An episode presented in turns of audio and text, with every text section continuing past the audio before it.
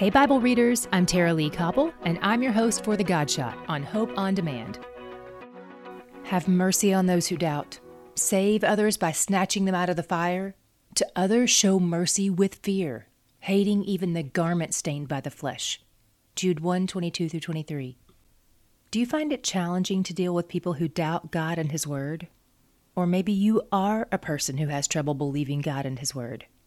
The good news for doubters is that God calls Christians to extend mercy to them. That means He has mercy on them. Mercy is when we don't get what we deserve.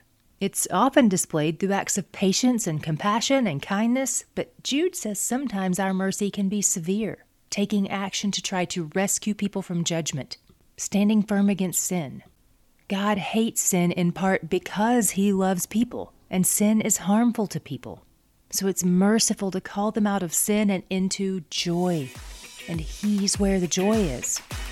To hear more of The Godshot and other great podcasts, go to hopeondemand.com.